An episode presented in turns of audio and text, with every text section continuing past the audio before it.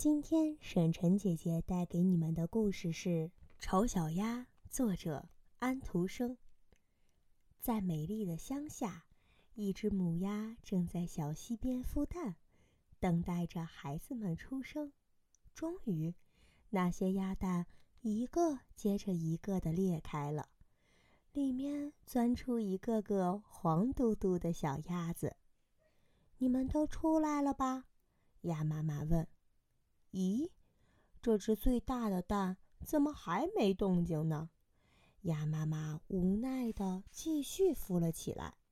过了好久，那个最大的蛋终于“啪”的裂开了，从里面钻出来一只又大又丑、长着一身灰绒毛的小鸭子来。怎么这么大啊？该不会是火鸡的孩子吧？鸭妈妈惊讶地看着丑小鸭说：“对了，让它到水里试一下就知道了。”第二天，天气晴朗，鸭妈妈带着所有孩子来到小溪边。扑通一声，它首先跳进了水里，接着小鸭子们也一个接一个地跳了下去，用双脚快活地在水里划来划去。那只丑小鸭也和大家一样，在水里快活的戏耍着。它的腿滑得多灵活啊！看来它的确是我的孩子。于是，鸭妈妈不再怀疑丑小鸭的身份了。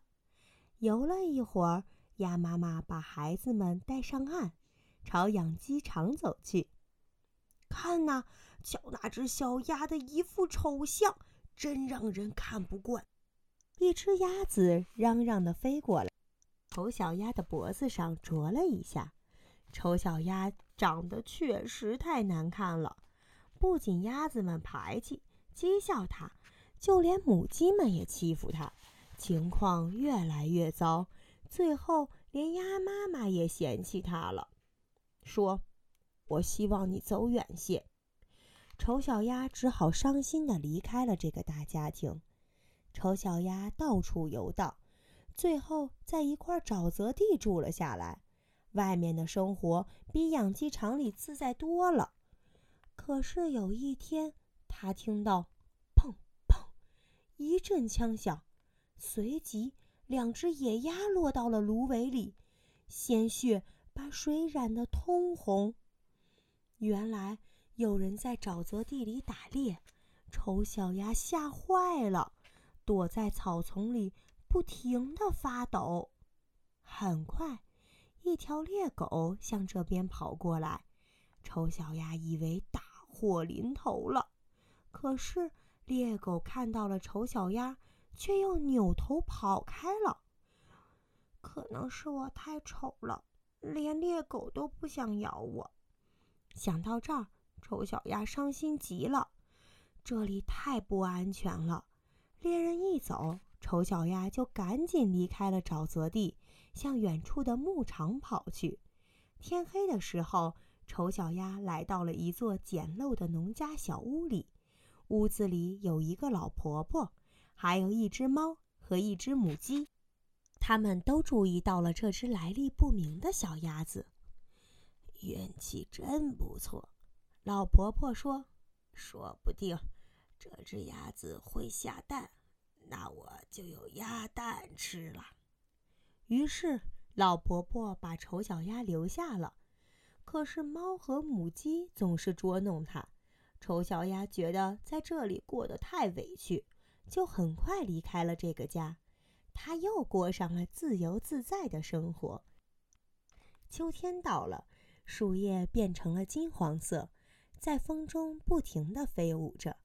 一天傍晚，一群美丽高贵的天鹅从空中飞过。丑小鸭看着天鹅们高高飞翔的优美身姿，羡慕极了。很快，冬天也到了，天气变得非常寒冷。丑小鸭没有避寒的地方，被冻昏了。有一个农民发现了这只可怜的小鸭子。就把它抱回了家，丑小鸭这才渐渐恢复了知觉。农民家的孩子都想跟丑小鸭玩，不过丑小鸭以为他们想要伤害自己，吓得满屋乱窜。最后，他逃出大门，钻进了灌木丛中去了。这个冬天，丑小鸭就是在这些数不清的苦难中度过的。当春天来的时候，丑小鸭正躺在沼泽地的芦苇里。它被百灵鸟动听的歌声吸引住了，不由自主地拍打起翅膀。忽然，它的身体被轻轻托了起来，飞向了天空。它不知不觉地飞进了一座大花园，苹果树正开着花，又长又绿的柳条垂到蜿蜒的小溪上。啊，这儿真是美丽极了！更令丑小鸭激动的是。三只美丽的白天鹅正在溪水中轻盈地游来游去。我要飞向这些高贵的鸟儿，哪怕它们嫌我丑，想把我杀死，也没有关系。被它们杀死，要比被鸭子捉和在冬天受苦好得多。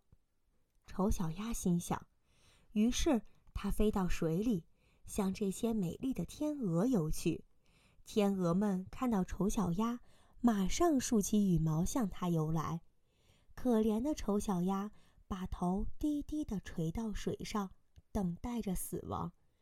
就在这时，它看到了自己的倒影，但那不再是一只又丑又令人讨厌的鸭子，而是一只美丽的白天鹅。